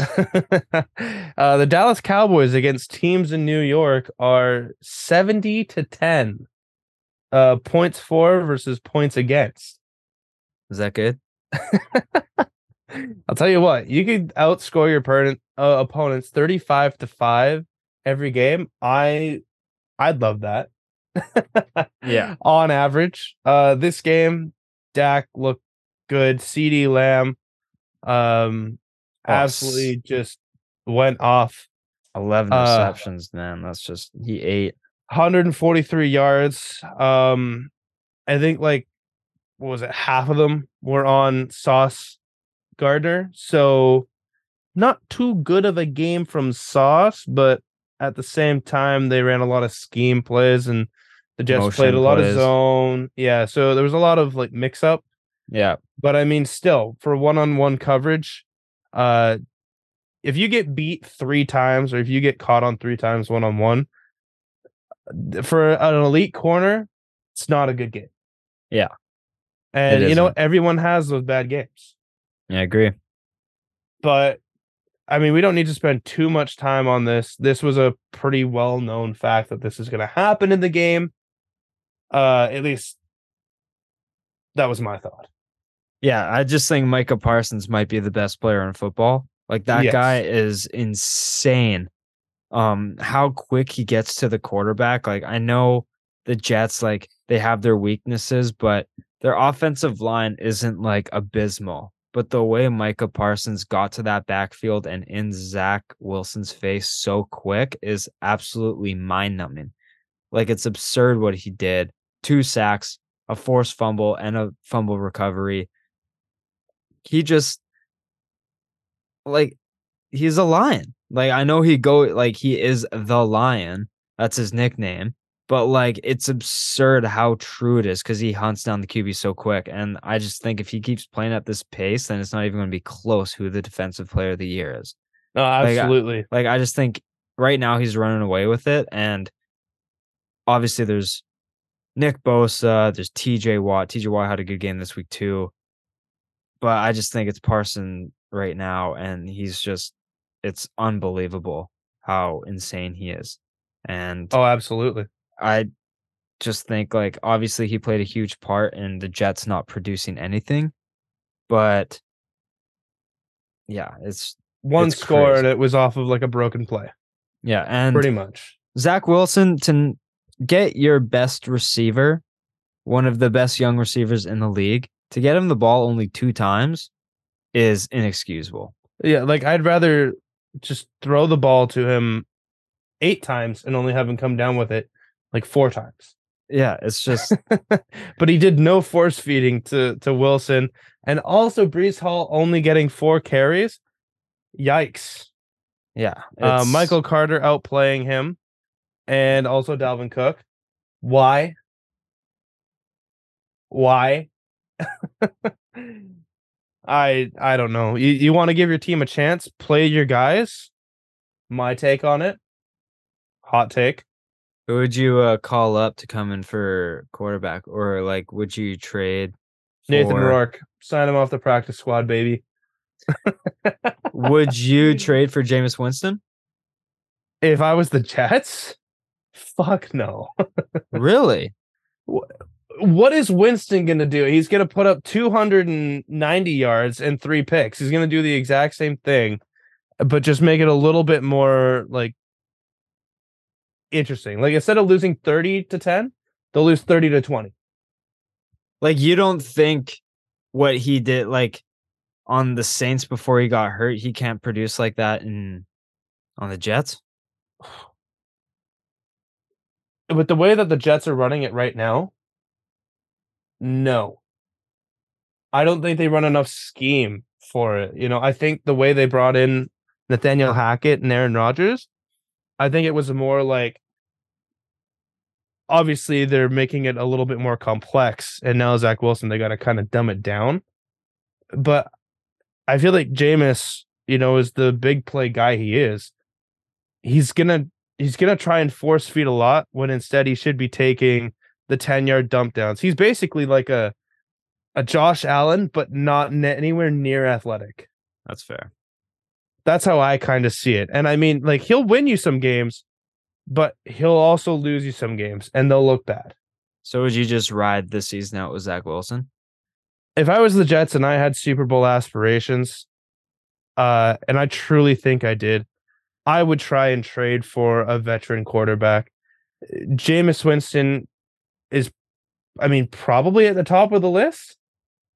Like thinking of backup quarterbacks who are behind, you know, maybe depending on Tennessee's season goes, you know, calling for Ryan Tannehill. I don't know, man. There, there's so much. Even apparently they offered a first round pick for Kirk Cousins, but Kevin O'Connell was like, no, Yeah. which big up to Kevin O'Connell, but I don't know. I don't know. Yeah. It's definitely an interesting situation. You need to do it quick. It Yeah. can't be it can't be at trade deadline because if you're if you're 4 and 5 at trade deadline, you're fucked. I agree. In that division, no, you're you're done. Yeah, I agree. Uh, but the next game, we go to Mile High, where Washington pulls off a miraculous comeback against Denver, Yeah. 35 to 33. Now, you want to talk about miraculous? Uh, that Hail Mary catch That was the end. one of the craziest Hail Mary catches I've seen in a while. That that was fucking perfect. Russell Yeah. Wilson, moon ball, tipped up four times and caught. Uh, it, it shouldn't have had to come to that though. Denver should have had this game, you know, 35 to 17. They they played so poorly in the second half. It's crazy. Like does Denver not know that there's four quarters in a game? Because Right. if they were playing just till halftime, man, they'd look like the best team on paper. Defense is locked down and offense is flying. like, Yeah, I mean, like Russell Wilson, like played good. I can't really complain with like how he played before the hail mary, of course, because that was just absurd. I guess he was like he threw for 258 passing yards, two touchdowns, and a pick. But I feel like they were moving the ball well, and I just there's a lot of Denver's just so weird. It's just it feels like they can't really make anything happen despite playing decent, no. and they're just kind of selling right now. Yeah, and you know one one big factor I think is I don't think they're getting Williams the ball enough. Yeah, Like that was another thing. They they he got like all of his fantasy points in the first half and then was just stagnant in the second. Like he didn't do he didn't do anything. Perine was in because obviously a little bit more passing. But like if you mix in Williams with screen passes and and short plays or or just run, you know, like he's a great outside stretch runner and they just weren't doing that. yeah. And I feel like they lost the game because they got they obviously just slowed down way too much, played way too conservative. When in this league, you can't do that. Especially knowing who the offensive coordinator is on the other side. Yeah. Eric Bieniemy is a pretty fucking good offensive coordinator, I'd say. Yeah. Last time I checked, he's decent. Yeah. Yeah. I think that's, I agree. Like, that's one thing Denver needs to really like get together is uh getting the running game going. I just think when you're solely relying on the pass, passing game so much to get the offense going, you can't really generate much on the run game, then it really kind of throws a wrench in your whole game plan. So I think just in general, like the offensive line and running backs need to get together and kind of focus on cr- creating gaps so that Williams and Perine can kind of run through and like generate some stuff. Because Russell Wilson isn't really at an age and he's past his prime to be able to take over an offense just by throwing. And like I just they really need to generate more on the run game because Javonte Williams couldn't really get anything going. So No, yeah, but not at all. that failed two point conversion. I think it was slight holding. Yeah, I, think- definitely think there was some pass interference going on Yeah. there. So I think it should have been either replayed or I don't know what the ruling is on a two point conversion for pass interference. I'm pretty sure it's just It's it's a half halfway to the goal. Yeah, half the distance, something like so that. instead Yeah. the two yard And line, the replay. one yard line. yeah, and replay. Yeah, So yeah, I definitely think that there was some obstruction there and the play should have got called back. absolutely, absolutely. Uh, but Sam Howell, give credit where credit is due. Uh, hundred percent. absolutely love this guy. He he seems like such a such a I don't know. There's something about Sam Howell that I particularly like. I like his pocket awareness for basically a rookie. His Yep. throws into coverage are elite. At least right now they are. Uh, that one touchdown that he had to Terry McLaurin in the end zone was beautiful. Oh, it was absurd. Like I think it was the game tying touchdown. yeah, it was crazy. Yeah. And then do you think Jackson, uh, number 22, should be suspended for a game? Uh, for that hit on Logan Thomas. He should be suspended like six games. Uh, you want to define what targeting is? That is targeting. Why why does the league not suspend people for doing shit like that? He should be because like the week before he knocked out Jakobi Meyers and got fined like 15 grand. And then the following week he leaves his feet for a head to head hit against Logan Thomas, who was also defenseless, is just straight up like blasphemy that he hasn't been suspended yet. for at least three games. I said six, and I still would be happy if he got six games, but it should be minimum three, four games. Yeah, that be is because it was a gross hit. Absolutely terrible. brutal. It was not a football play whatsoever. It was absurd that that happened. It was it was crazy. Absolutely. But to Sunday night we go. Yep. And I'll give you the reins here because not only did the New England Patriots play, but in a shattering defeat of Miami 24 to New England 17, Jeff, you came up with a big dub. Yeah, huge dub. Should I read it off? I think you should because, you know, I was there when you made this bet. And what did I tell you? Mac Jones over 250 passing yards. I said it was scary. Mm-hmm. And or is it? I can't find it. just so the people know, Mac Jones finished with 231 passing yards. yeah, yeah, yeah. Whatever. I get it. uh, let me pull it up here for a second. Hmm. I have it if you want me to read it. Yeah, sure. All right. So Jev's big, big. Oh wait, no, I lied. I don't. Oh, I, oh, that's I- right. Yeah, you didn't send it to me. I can find it here. Okay, okay, okay. I think I remember it though. Yeah, I got it right here. Uh, Mac Jones, 200, 200 or more passing yards, 201 or more interceptions, Tyreek to score a touchdown, Hunter Henry, three or more receptions, and Rhamondre Stevenson, 50 or more rushing yards, $10 to win 140. So, Now- To tell you how close Jev was on all of these, Rhamondre Stevenson finished the game with 50 rushing yards. and I think, and I think it was like a friendly 50 because I swear, like he was at Oh. 38 and he just rushed for a first down on like first and 10 and then Yeah. never got the ball again. And I'm like, Oh well, then he rushed for the end zone, the two yard run for the end zone. I think that, I yeah, Because I checked, it was at 48, yeah, and then that two yard rush was 50. yeah, that's Uh, right. And But Hunter Henry, uh, his third catch was it was the touchdown catch, right? it may have been just before that. Um, Stump, it was it was something pretty close. I, the Hunter Henry one, I was never worried about because he had two in like by the second quarter. oh quarter. yeah, And I was just like, easy. he's gonna get a ball. I, I wasn't worried about that. The one I got most excited for was the Tua pick because he was dicing up the Pats defense all game, and I'm like, this is never gonna happen. And then I saw Tyreek go in motion, and I'm like, he's throwing it deep. I've seen this play before. And then he just loads up, and the ball's in the air for a long time. And as the camera pans to where Tyreek is, I just you see just see Gonzalez. Christian Gonzalez there, and I'm like, I swear to God, if this happens. And then he jumps up and just picks off Tyreek. Georgia, I was sitting back and like Georgia was like laying on me, and I just jumped up, and Georgia's head just went whipping back and forth. And I was just like, yes. Because like that was the one I was most worried about because all I needed after that was like 20 more passing yards and like 15 rush yards. And I'm like, this is possible. Yeah, This is no, I possible was now.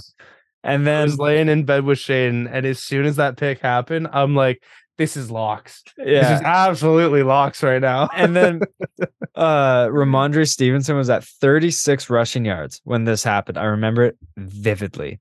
And then I was following the bet on the app and it shows like the latest plays related to uh my bets and I just see New England plus 12 rush yards and I'm like, "What?" And then cuz obviously like the zone's like one step behind, like yeah, a little bit slightly. behind. Yeah, I just see Rhamondre break through and like rush for 12 yards and I'm like, "Oh my god.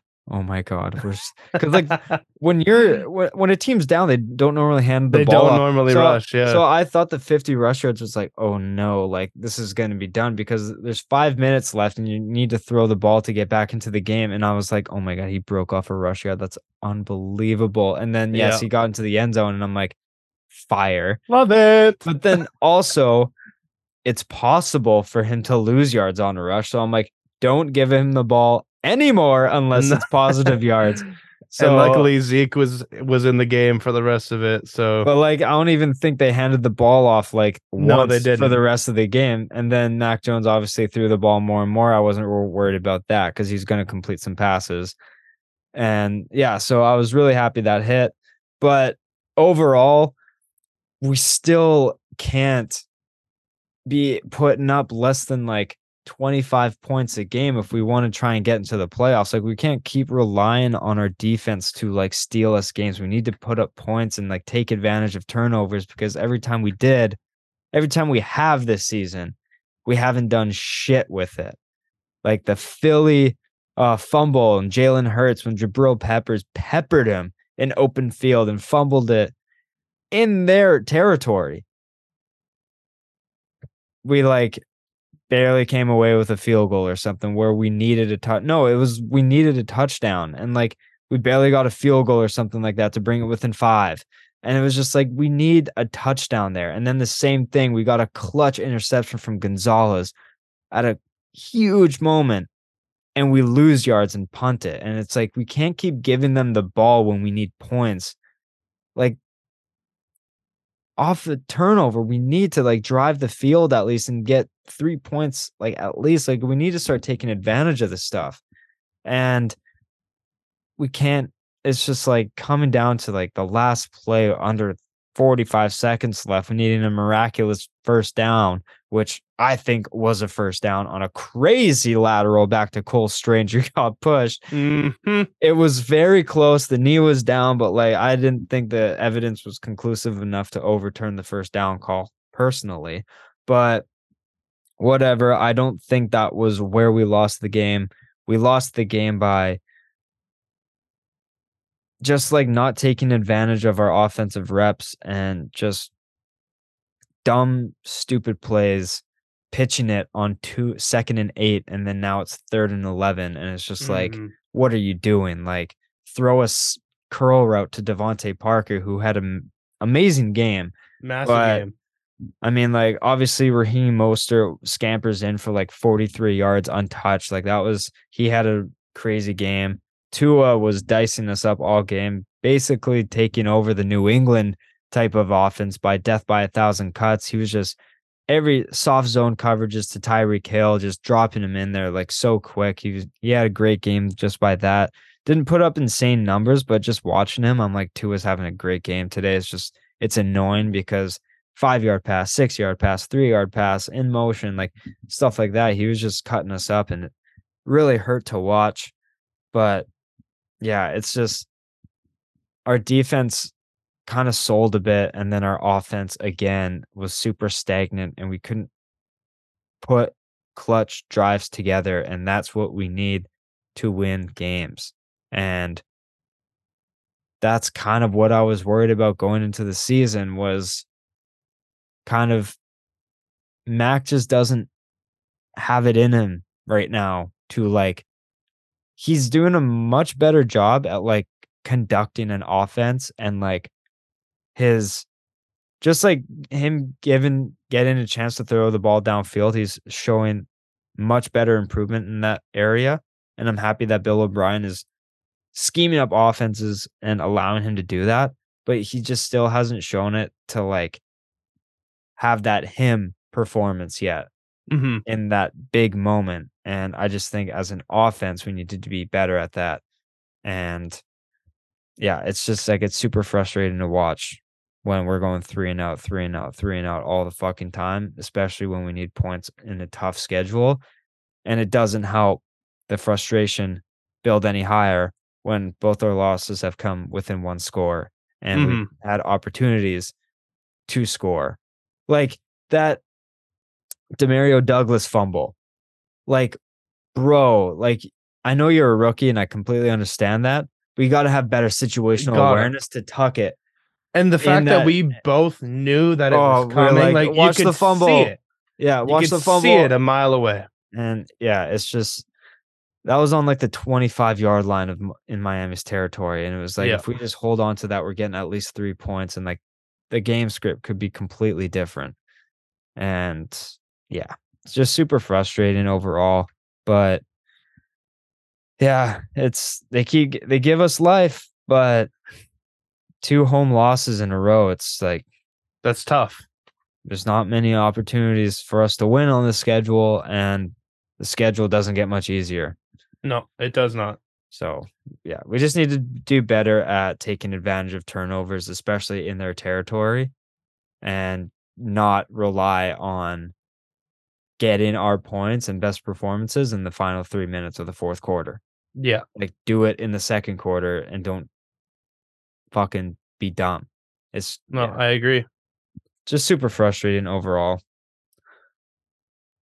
But I think it was more of a great performance and great scheming by Mike McDaniel and the Miami offense. But it's just super frustrating to watch it happen to your team. So Oh yeah. And also one of the funniest moments when Mike McDaniel at halftime was uh running away from the camera. from the camera and in the, the reporter like asking like what have you done? He's like, I haven't done anything, honestly. yeah. uh no, all all time like little just great interview thing right there. That just funny. Yeah. Uh but next game, Monday night, the first one of two. Uh my oh my. Uh the Saints win 20 to 17. Should have been 20 to 10. Uh, but obviously prevent defense for the last three and a half minutes. Uh you'll allow a score. The first touchdown allowed by New Orleans in uh at the time was seven quarters. Uh, also, they have the longest conte- consecutive streak for holding teams under 20 points at Fire. 10. The next highest is two by Dallas, and that's just in the past two games. So, so uh, all I can say is, Jeff, I think I was a year or half a year too early on this defense for what I'm calling because Bryan Bresee, first round pick, he looks like a fucking monster. Yeah. Carl Granderson and Cam Jordan, top five, both of them in quarterback pressures. Carl Granderson, two and a half sacks on the year, uh, plus a strip sack on Bryce Young. And it was just like, I, I'm not even like worried on the defense. And also Marshon Lattimore in one-on-one coverage has only given up two catches for 14 yards. That's unreal. yes, he's he went up against like Terrace Marshall, Adam Thielen, and you know, uh Jonathan Mingo. Uh and then he also went up against fucking DeAndre Hopkins, who last I checked, DeAndre Hopkins, pretty fucking good receiver. Uh, and he showed it this past week. So say what you want, but this defense, I like I said, I think I'm a, I was a half a year or a year too early because this is the defense I expected last year. Uh, offense, Jesus Christ, the offensive line is a liability right now. Uh, they played better, but the interior line, uh, specifically Cesar Ruiz and the other guard that we have, um, James Hurst, uh, my oh my, uh, Trevor Penning, still not good. He's still considered what I consider a rookie if he was NHL terms. Hasn't played a full season yet. Uh, but Ryan Ramczyk looks good. Just fucking blanketed Brian Burns.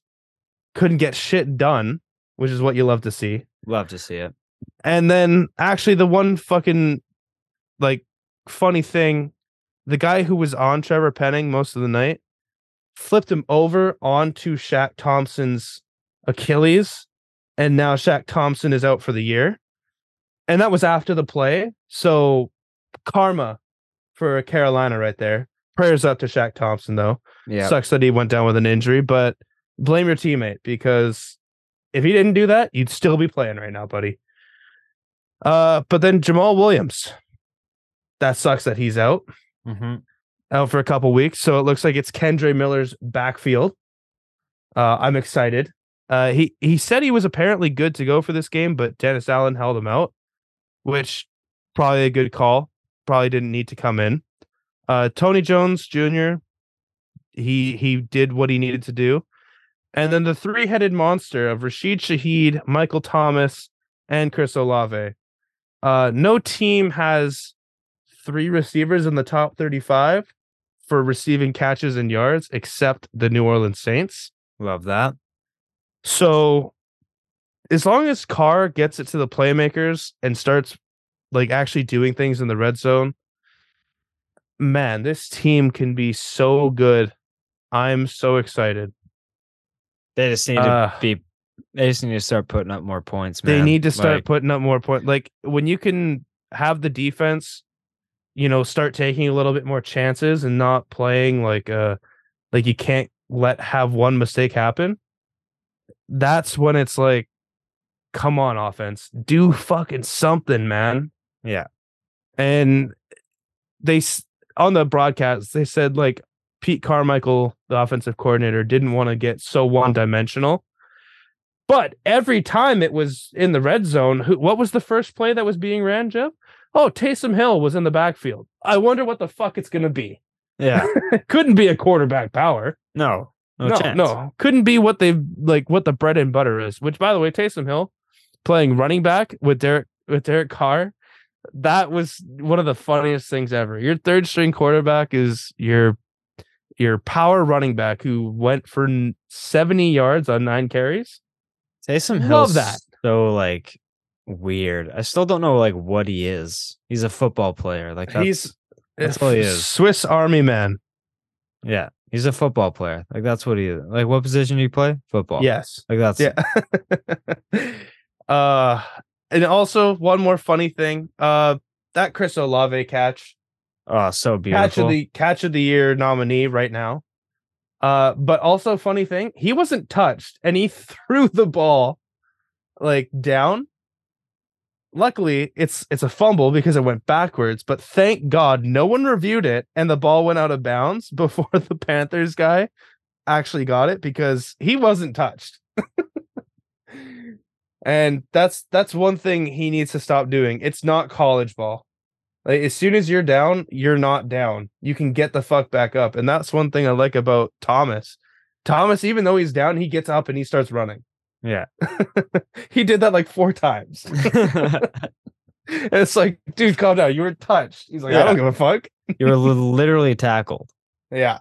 And uh also Mike Thomas beefing with uh Derrick Brown in the in the wrong tunnel, which actually wasn't wrong because he was going to the medical staff, uh, which was on that side, but Derrick Brown was a big crybaby bitch. Was like, what the fuck you doing, man? I Love it. Love Yeah. the energy. Uh just yeah, the one thing is is red zone efficiency. Hundred percent. Because That's, that's my thing. because I still like the Saints to like win a lot of games this year because of their schedule, not so much them.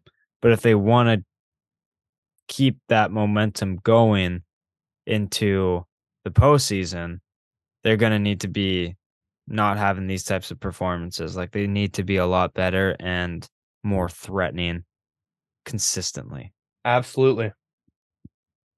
Absolutely. But, Can't complain about two and oh. zero. nope. Uh 78% of the teams that start 2 and 0 make the playoffs.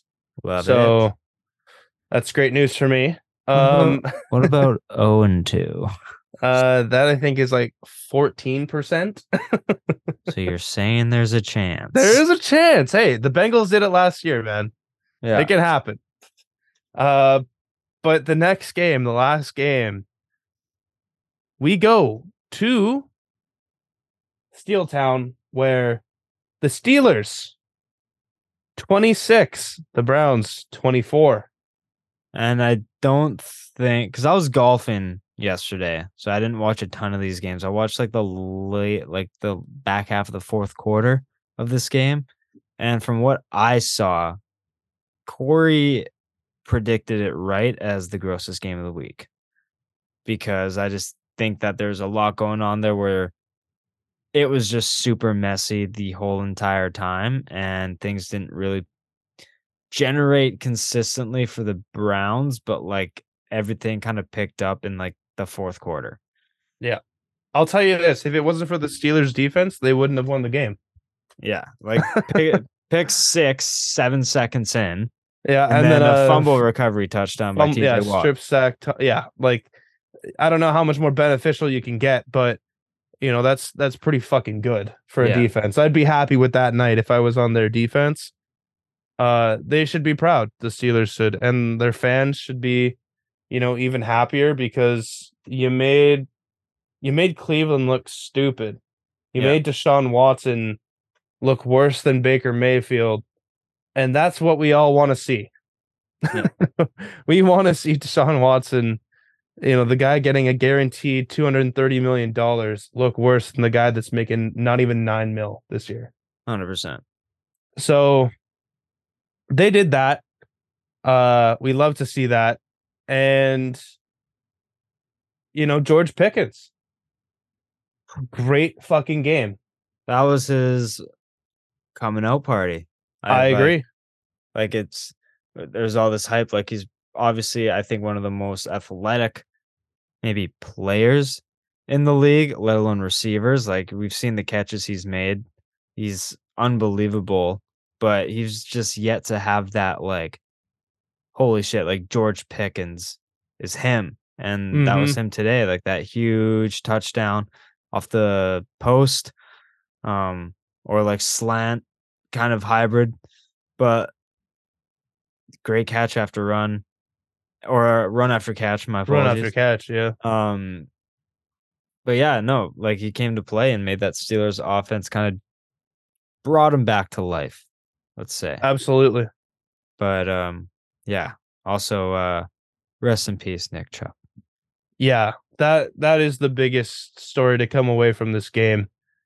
Uh I hope and pray that this isn't the last we see of Nick Chubb, but man, it doesn't look good for his life.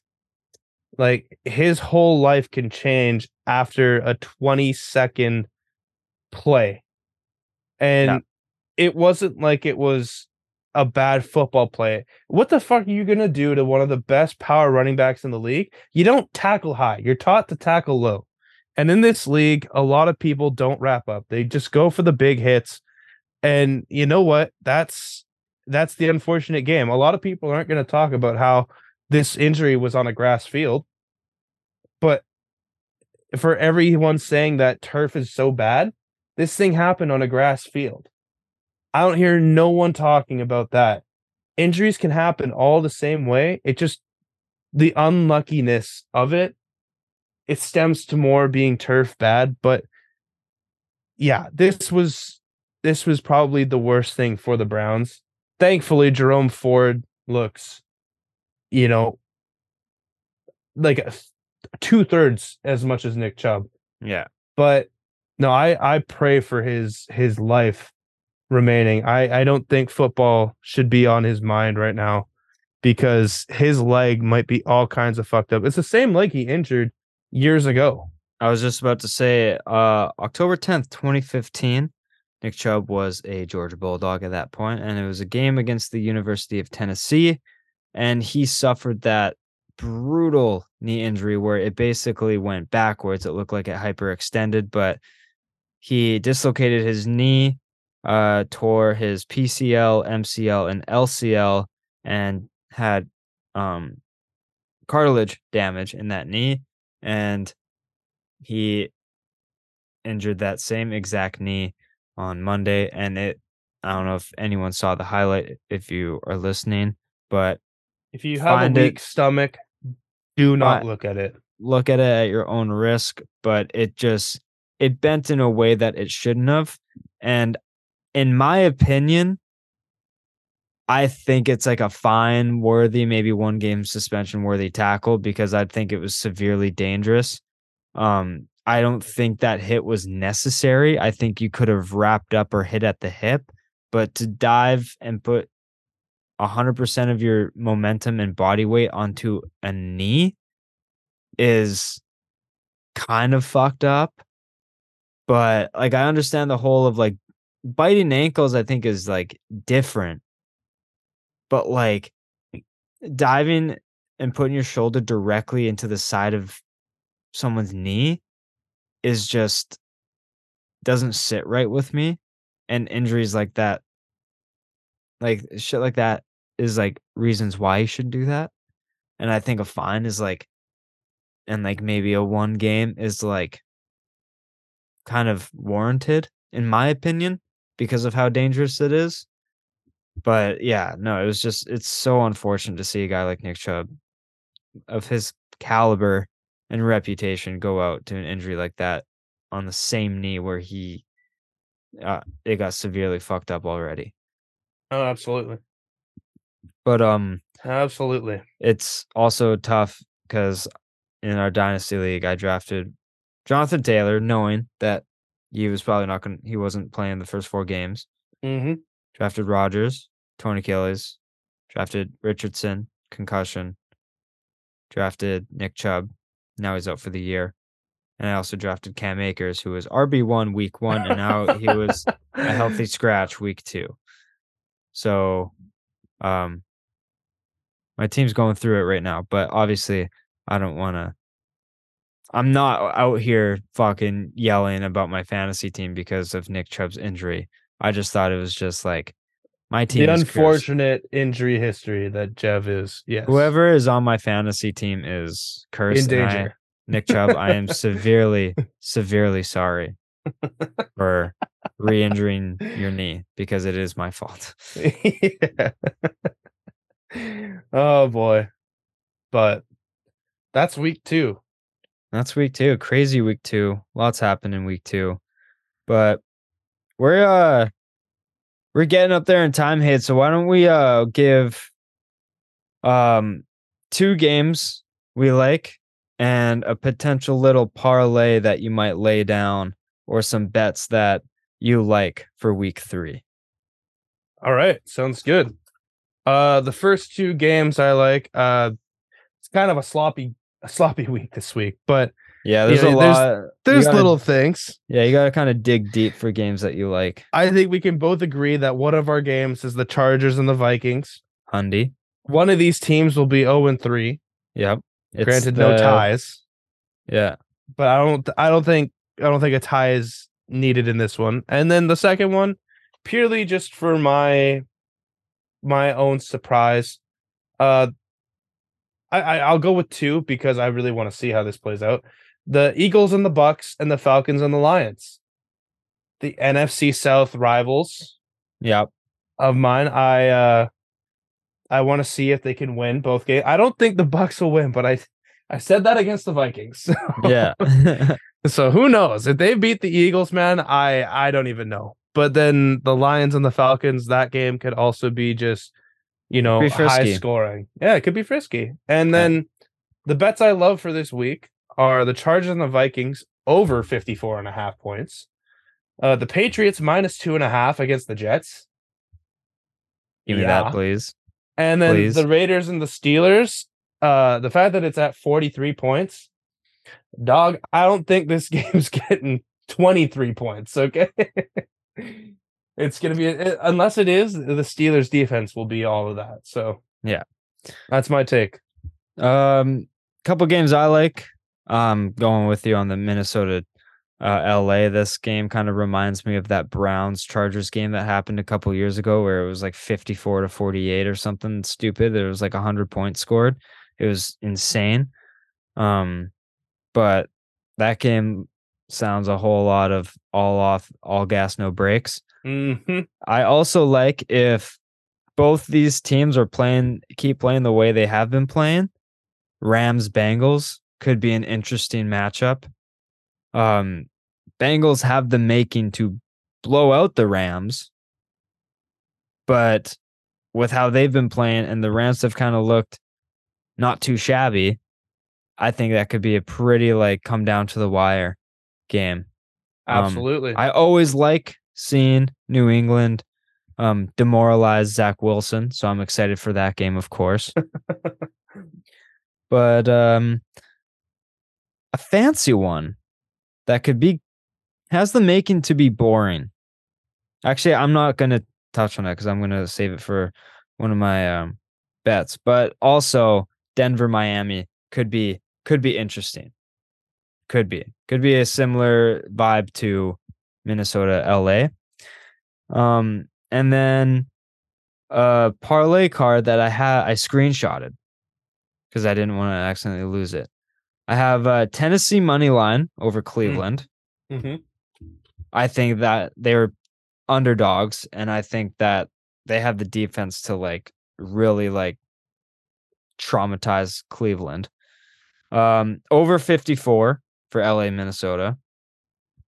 Under 43 for New Orleans and Green Bay. Yeah, yeah.